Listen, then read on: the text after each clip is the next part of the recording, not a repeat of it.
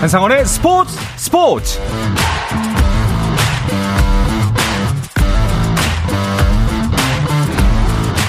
스포츠가 있는 저녁 어떠신가요? 아나운서 한상원입니다. 오늘 하루 이슈들을 살펴보는 스포츠 타임라인으로 출발합니다.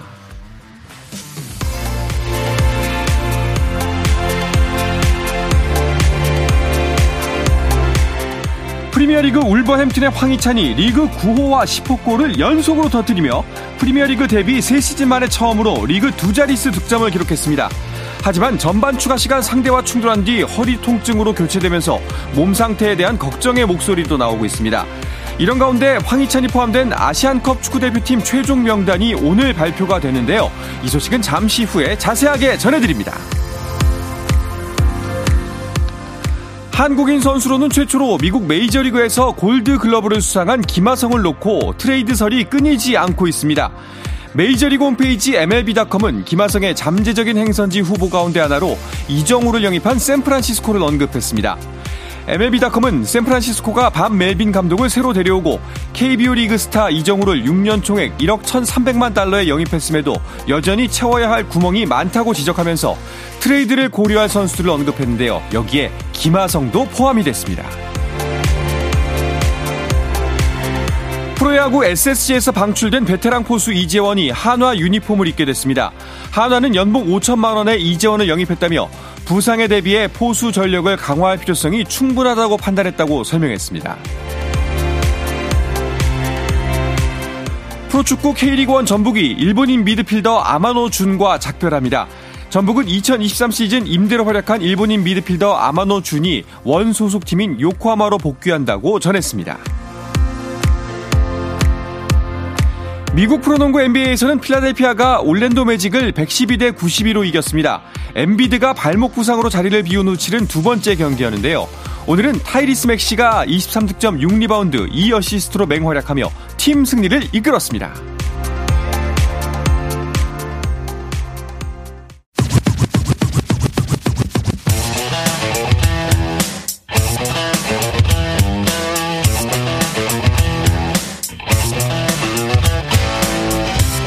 짜릿함이 살아있는 시간. 한상원의 스포츠 스포츠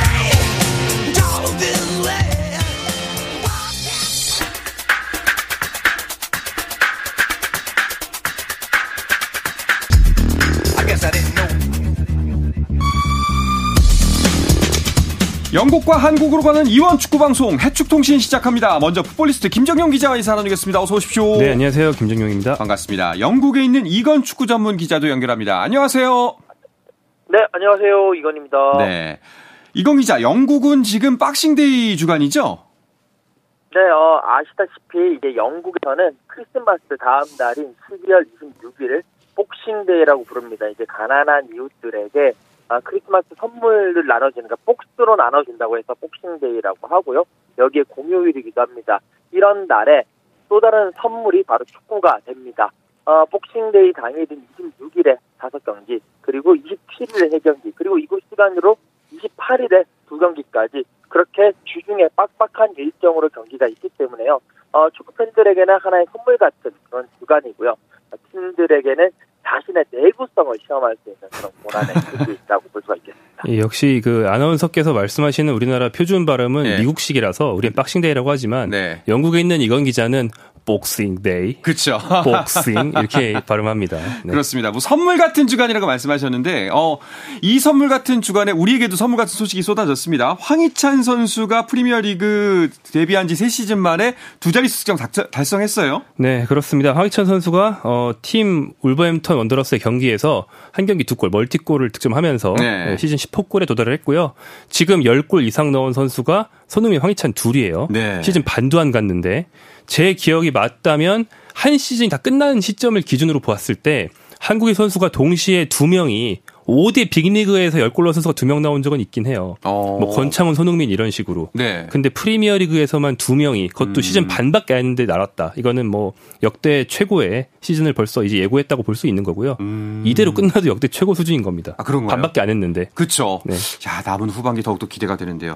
자, 이런 기록적인 순간에는 그 현장에 늘 이건 기자가 있습니다. 이번에도 계셨죠? 네, 그렇습니다. 그 브랜트포드의 홈구장인 그 지테크 커뮤니티 스타디움에서 열린 경기였고요. 어, 역시 현장에서 그 황희찬 선수의 두 골을 지켜봤습니다. 전반 14분 울버햄튼이 1대 0으로 앞서던 상황이었는데요. 황희찬 선수 정말 집중력을 발휘를 해서 강력한 압박으로 어 이제 그 상대 수비수가 골키퍼에게 주는 백패스를 낚아채서 첫 골을 기록을 했고요. 그리고 전반 28분에 어, 또 좋은 포지션을 통해서 전방에 있었는데 어 이제 헤더 패스를 받아가지고 바로 수비수까지 제치고 두 번째 골을 집어 넣었습니다. 올 시즌 리그에서 9호 10호 골이고요. 울버햄튼은 4대 1 완승을 거뒀습니다. 네. 아니 그런데 이 좋은 순간에 또 가슴을 철렁이게 한 순간이 있었습니다. 전반 종료 직전에 부상으로 보이면서 교체가 됐잖아요. 네, 그렇습니다. 상대 그 골대 앞에서 허리를 붙잡고 쓰러졌어요. 보통 음. 이렇게 충돌 직후가 아니고 이제 별개의 상황에서 쓰러지는 게 더 큰 부상일 때가 있기 때문에 네네. 우리가 걱정을 더 많이 했거든요.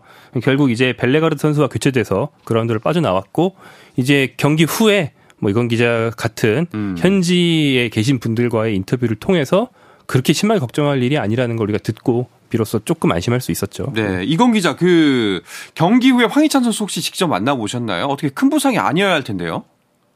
네, 어, 경기 후에 믹스존에서 이제 기다렸다가 황희찬 선수를 만났는데요. 여러 가지 부상에 대한 이야기도 하고요. 그리고 몸 상태, 그리고 두 골을 넣었기 때문에 그런 골에 대한 이야기를 직접 들었습니다. 이 황희찬 선수의 이야기를 황희찬 선수의 음성으로 직접 들어보시죠.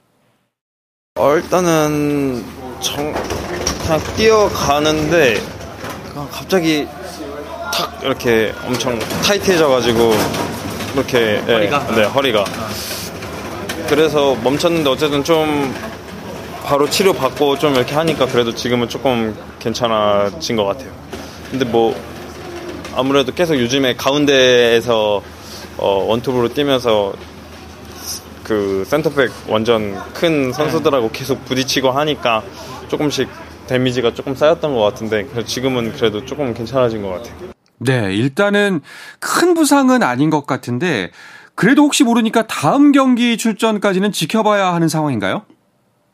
네, 어, 그렇습니다. 이제 울버햄튼이요. 이거 한국 시간으로 31일, 이곳 시간으로는 30일에 에버튼과 올해 리그 마지막 경기를 치릅니다. 딱 이틀 치고 나오는 경기인데 황희찬 선수 이야기를 했지만 어, 이 경기에 나가기 위해서는 일단 훈련을 좀 하고 이제 또 다시 체력을 경기용 체력으로 만들고 난 다음에 나가야 되는데 이 훈련을 할 수 있을지가 관건이다라고 이야기를 했는데 허리 쪽 부상이 있기도 하고요. 어, 그렇기 때문에 일단은 황희찬 선수도 그렇고 또 게리 올린 울버햄튼 감독도 약간 불투명하다라고 이야기를 했으니까 조금 지켜보면서 어, 출전 여부를 가늠해야 될 것 같습니다. 네. 황희찬 선수 부상 소식에 가슴이 철렁할 수밖에 없는 게 뭐 당연히 울버햄튼도 있지만 이제 곧 아시안컵이 있기 때문이죠. 그 아시안컵에 출전하는 축구 대표팀 최종 명단도 오늘 발표가 됐습니다. 네, 그렇습니다. 어, 명단 발표를 약간 좀 특이한 행사로 네. 이번에 진행을 해 봤어요. 어, 멀티플렉스 영화관의 한 관을 빌려서 여기서 이제 영화 시사회처럼 진행을 했고요. 이번 발표 이후에 이제 사인회까지 진행을 하면서 음. 사실 지금 국내에 이미 대표팀이 소집이 돼 있는데 호텔에서 그 쉽게 말해서 호텔 헬스장에서 실내 훈련으로 이제 컨디션만 조율하고 있고 공을 네. 안 차고 있거든요. 그래서 어떠한 취재나 뭐 대중과의 소통이 없었는데 이 한 날을 그런 음. 장으로 삼은 것 같고요.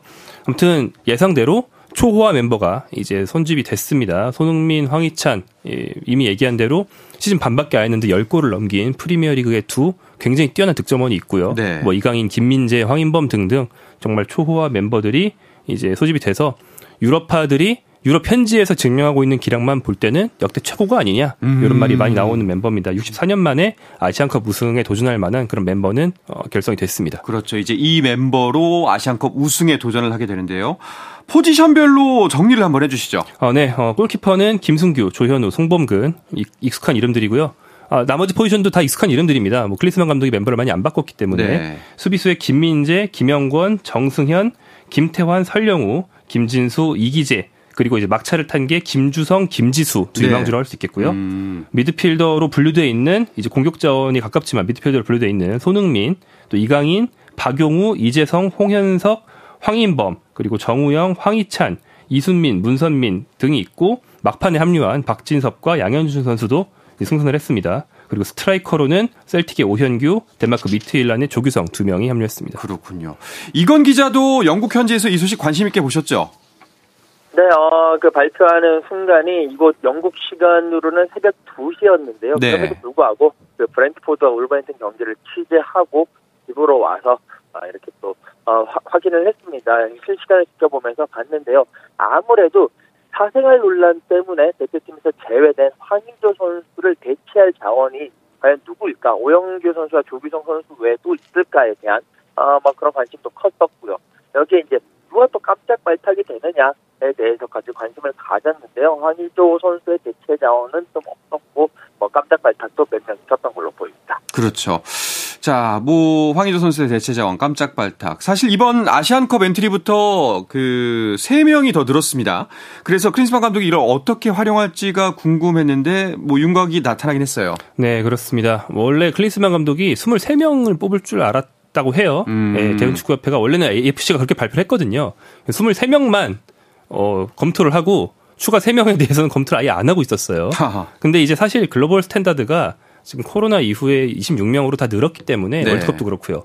아시안컵도 26명이 될 걸로 예상을 할 수 있었어야 되거든요. 음. 근데 좀 놓친 거죠. 네. 나중에 3명이 늘어나자 이 자리를 거의 테스트 해보지 않고 유럽 현재 소속팀에서 그렇게 많이 뛰고 있지 못한 수비수 김지수, 그 다음에 셀틱에서 그나마 많이 뛰고 있긴 한 양현준, 이 두 유망주로 채웠는데 네. 사실 뭐 26명을 다 활용하겠다는 생각보다는 이 추가 3명은 거의 안 쓸 생각이다. 그래서 어. 이제 경험상 데려가는 거다에 가까운 그런 선발이 되고 말았습니다. 그렇군요.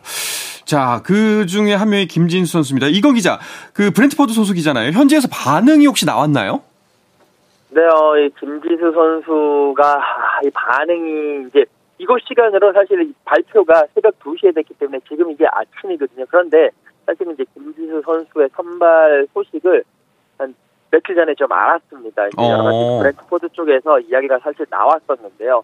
아니 브랜트포드 쪽에서의 이제 그 움직임 여러 가지 반응은 어 1군 팀에서 아직까지 뛰질 못했는데 아시안컵의 명단에 발표가 됐다. 오 대단히 놀랍다. 그만큼 우리 김지수 선수를 아, 대표팀에서도 크게 아, 이렇게 인정을 해주는 분위기다라고 하면서 약간 놀라움과 그리고 약간 축제 분위기라는 분위기 이제 그런 모습이었고요.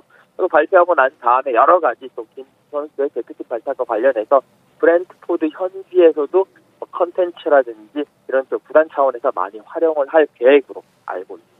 그렇군요. 김지수 선수 개인적으로는 당연히 대표팀의 일원이 된 영광도 있지만 또 팀 내에서의 입지를 또 외부에서 확인해 주는 좋은 효과가 있을 수도 있을 것 같습니다. 이번 아시안컵에서 맹활약을 했으면 좋겠네요. 자, 그런데 클린스만 감독 부임 이후에 대표팀 명단이 발표될 때마다 사실은 여기저기서 뭐 아쉬운 목소리가 나오고 있는 게 사실입니다. 김정용 기자는 이번 명단 어떻게 생각하세요? 아, 네. 제가 저는 이제 말씀드린 것처럼 네. 사실은 주전 선수들의 몇몇만 볼 때는 뭐 그들이 뛸 수만 있으면 한국은 명백한 우승 후보입니다. 음. 클린스만 감독이 자 너희들끼리 알아서 해주겠니? 이렇게 얘기해도 우승 후보예요. 네. 그래서 저는 11명이 온전하게 뛸 수 있으면 어, 충분히 뭐 괜찮다고 봅니다. 그런데 그 대체자가 필요한 경우, 그러니까 뭐 운 없이 한국이 뭐 일부 선수가 빠졌을 경우에 대한 대비책이 좀 허술하다는 게좀 음. 아쉬운데요. 제가 아까 26명으로 늘었을 때 추, 추가 3명을 안 쓸 생각처럼 보인다라고 말한 이유가 센터백은 보통 이제 이 두 명을 뽑는데 네. 두 명이 뛰는데 그거의 두 배수인 네 명 정도 뽑으면 되거든요. 근데 26명으로 늘었다고 해서 센터백을 5명을 뽑았는데 음. 한국이 3백을 안 쓰는 나라기 때문에 5명이 좀 너무 많아요. 네. 게다가 미드필더 박진섭 선수도 원래 센터백에 가까워서 6명이라고 볼 수도 있거든요. 그러니까 한 포지션을 지나치게 많이 뽑아서 그만큼 다른 포지션이 얇아졌습니다. 그렇죠. 네, 그래서 특히 측면 수비, 중앙 음. 미드필더 이쪽이 좀 얇아졌기 때문에 이쪽에 결혼이 발생하지 않기를 기도하면서 음. 대화를 봐야 하는 그런 상황이 됐습니다. 그렇죠. 뭐 이제 수비 쪽 라인도 그렇고 사실 가장 관심사 중에 하나가 황희주 선수가 빠지게 된 상황에서 그 추가 공격진이 어떻게 꾸려질지 그게 좀 궁금했는데 사실상 추가는 없어요. 이건 기자. 네, 그렇습니다. 뭐 조규성 선수, 오영규 선수 두 명으로 일단 전문 공격 원톱 자원은 그렇게 끌어나가겠다라는 것이 아, 클린스만 감독의 생각이고요. 이제 여차하면 이제 손흥민 선수가 있기 때문에 어, 이런 이제 판단을 내린 것 같습니다. 손흥민 선수가 토트넘에서도 원톱으로 활용을 하고 있기 때문에 어, 이번 아시안컵에서도 여차하면 손흥민 선수를 원톱으로 활용하는 그런 방안도 생각을 하고 있는 것 같고요. 그것뿐만이 아니라 어, 대표팀 내에서는 특정 자리에 고정되지 않고 프레를 올렸어도 뛸 수 있기 때문에 여러 가지 멀티 자원 어, 어떤 자리에서도 다 제목 이상의 월클 모습을 보일 수 있는 손흥민 선수의 존재가 에, 클린스만 감독으로 하여금 그러한 선택을 하게 한 것 같습니다. 네. 뭐 깜짝 발탁이 있었지만 없었습니다. 뭐 이런 느낌인가요? 이번 발표를 보면? 아, 네, 그렇죠. 그러니까 제가 김지수 선수가 가장 깜짝 발탁인데, 네. 어, 사실상 어, 구경하면서 경험을 쌓아라. 음. 라는 느낌의 선발처럼 보인다는 거죠. 네. 김지수가 출전하기 위해서는 한국으로서는 있어야 있으면 안 되는 일인 뭐 김민재, 정승현, 김영권의 동반 부상 이런 게 아니면 김지수를 안 쓸 것 같거든요. 음. 그러니까 이제 경험을 쌓아라. 관전을 해라 정도의 차원의 선발이 아닌가 생각이 든다는 거죠. 뭐 일단은 경기가 펼쳐져 봐야 모든 걸 알 수 있을 것 같습니다. 자 이런 상황이라면은 공격진에서도 역시 손흥민 선수의 역할이 뭐 여러모로 중요하기 때문에 이 박싱데이 기간을 건강하게 보내고 와야 할 텐데요. 손흥민 선수에 관한 이야기는 잠시 쉬었다가 와서 자세하게 더 나누도록 하겠습니다.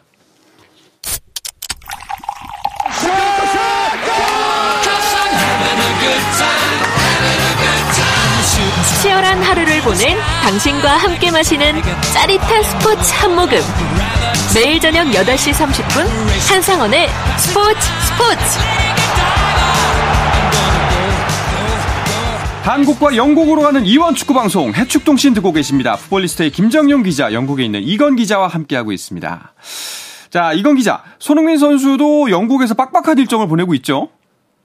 네, 그렇습니다. 이 복싱데이 주간이라서 역시 토트넘도 상당히 빡빡한 일정을 보내고 있습니다. 당장 어, 이곳 시간 28일 그리고 한국 시간으로는 29일 오전 4시 30분에 브라이튼 원정을 떠나고요. 그리고 31일 오후 11시에 홈에서 본모스를 상대를 합니다.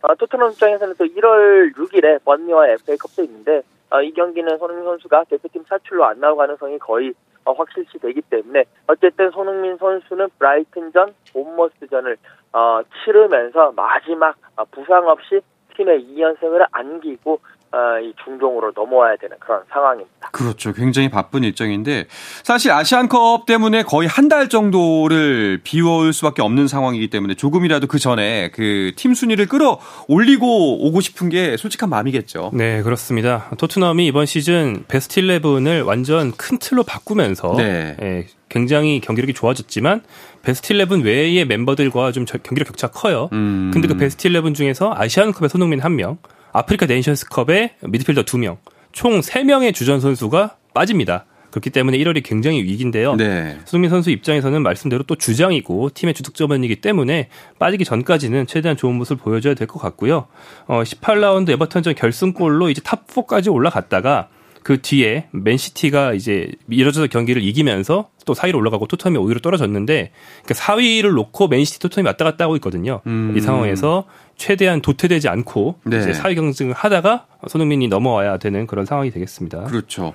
토트넘이 최근에 분위기가 나쁘지 않았는데 또 안 좋은 소식이 크리스티안 로메로가 부상이라고 하네요. 아, 네, 그렇습니다. 어, 지금 제가 말씀드린 그 얇은 어, 선수단 중에서 네. 주전 센터백이 두 명 있었는데 미키 판더펜이 일찌감치 부상으로 장기 부상으로 빠져 있고요. 음. 나머지 한 명 로메로까지 부상을 입었어요. 그래서 주전 센터백 두 명이 다 떨어져 나갔습니다. 굉장히 큰 위기라고 할 수 있겠고 네. 사실 최근에 3연승을 달렸거든요. 그러니까 10경기 무패, 5경기 무승, 3연승. 네. 중간이 없는 굉장히 롤러코스터 같은 시즌을 보내고 있는데 3연승 뒤에 주전 센터백 둘이 다 없다. 지금 또 한 번의 위기가 찾아왔습니다.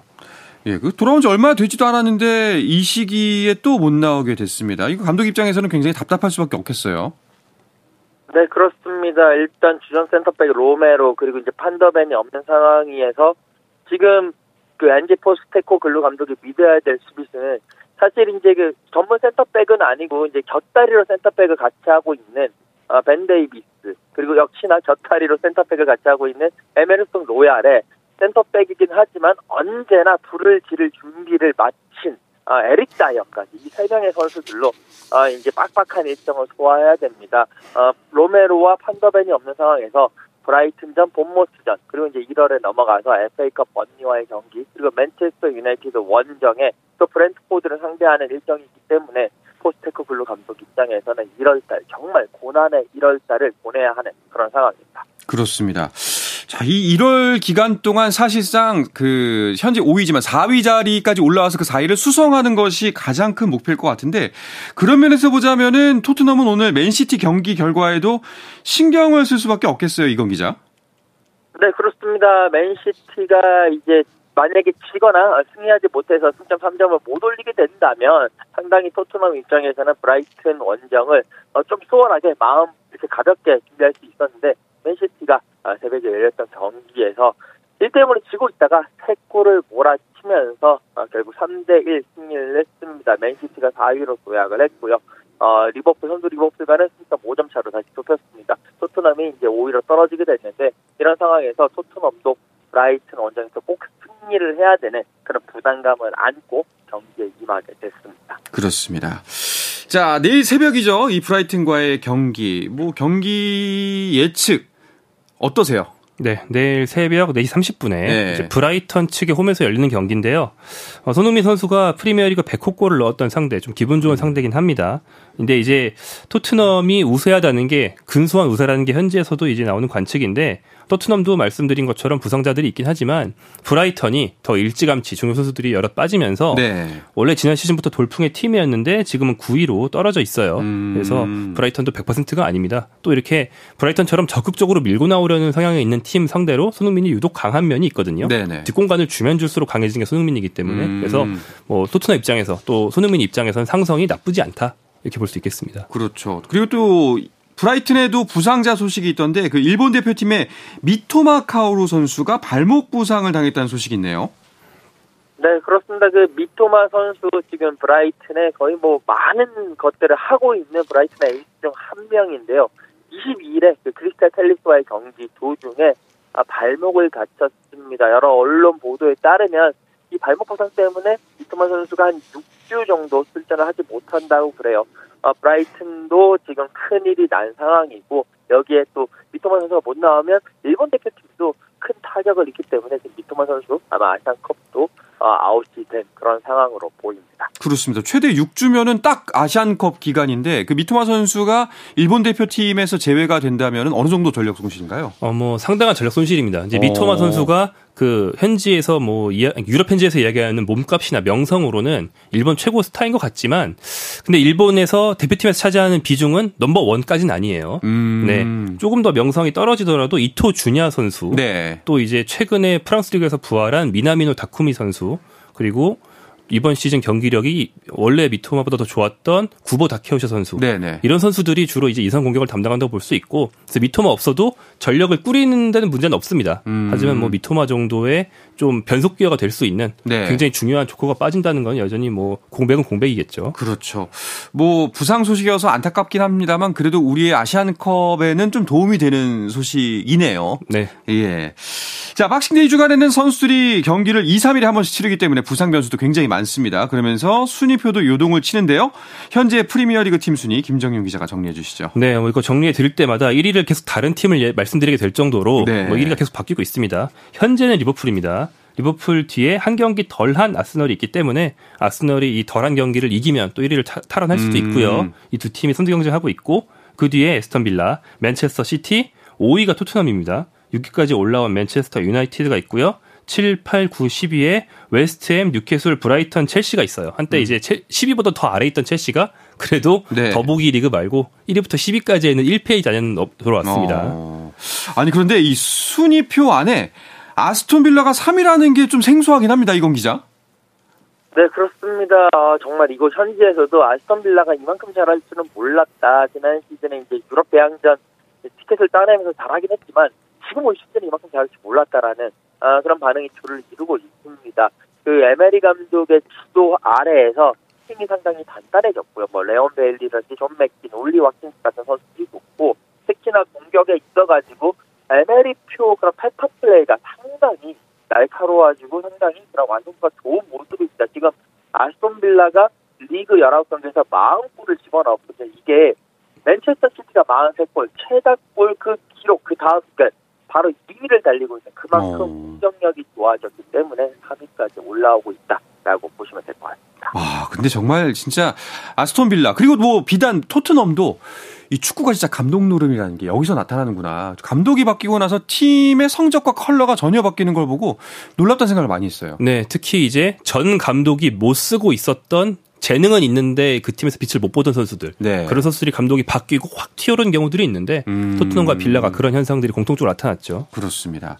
자, 그리고 또 한 가지 순위표에서 놀라운 지점 중에 하나가 맨유가 6위로 뛰어오른 거예요. 아, 네. 메뉴가 이제 천천히 이제 순위를 올리고 있다가 네. 또좀 애매해졌다가 좀 오락가락하고 있었는데 이번 상대가 최근 가장 돌풍을 일으키고 있던 빌라였기 때문에 음. 메뉴가 어렵다는 얘기가 많았어요. 그리고 경기에서 먼저 두 골을 내줬거든요. 네. 근데 그 뒤에 세 골을 몰아치면서 어. 승리를 했고요. 또 메뉴는 공격진의 득점력이 이번 시즌 뭐 최악입니다. 음. 그래서 그동안 수비진의 골로 겨우 이기고 그랬는데 이날은 그래도 공격진이 세 골을 다 넣어주면서 아 메뉴가 드디어 공격진에 있는 유망주들이 터지나 이런 좀 기대를 갖게 만드는 그런 경기여서 여러모로 굉장히 의미가 컸습니다. 그렇습니다. 자, 프리미어 리그는 연말까지 거의 매일 경기가 있던데요. 이건 기자는 굉장히 바쁘겠네요. 네, 그렇습니다. 뭐 이거 시간으로 목요일에 토트넘 경기 이제 갔다가 또 토요일에 울버햄튼 경기 갔다가 다시 일요일에 토트넘 경기를 가고요. 그거 이후에는 또 아시안컵의 현지 취재를 준비를 하고 있기 때문에 또 아시안컵 갈 준비를 할 예정입니다. 아이고, 또 카타르까지 가시는구나. 또 축구 기자들 어떻게 보면 지금 살짝 비수기일 수도 있는 기간에 또 아시안컵까지 겹치면서 굉장히 바쁘시겠어요. 네, 어, 이건 기자는 일을 쉬지 않습니다. 네, 뭐 제가 굉장히 본받아야 될 법이라고 생각합니다. 네, 알겠습니다. 자, 내년에도 축구계 이곳저곳에서 기쁜 소식 많이 전할 수 있길 바라면서 2023년 마지막 해축통신입니다. 오늘은 여기서 마치도록 하겠습니다. 뭐 김정용 기자 그래도 청취자 여러분들께 새해 복 많이 받으시라고 한 말씀 해주시죠. 어, 네, 새해 복 많이 받으시고 내년에도 해축구 소식으로 제가 이제 밤낮 가리지 않고 네. 찾아와서 여러분께 전달해드리도록 하겠습니다. 이건 기자도 새해 인사 한번 하시죠. 네, 어, 새해 복 많이 받으시고요. 항상 건강하시길 바랄게요. 네, 올 한해 이건 기자, 푸블리스트 김정용 기자 두 분 매우 고마웠습니다. 감사합니다. 고맙습니다. 감사합니다.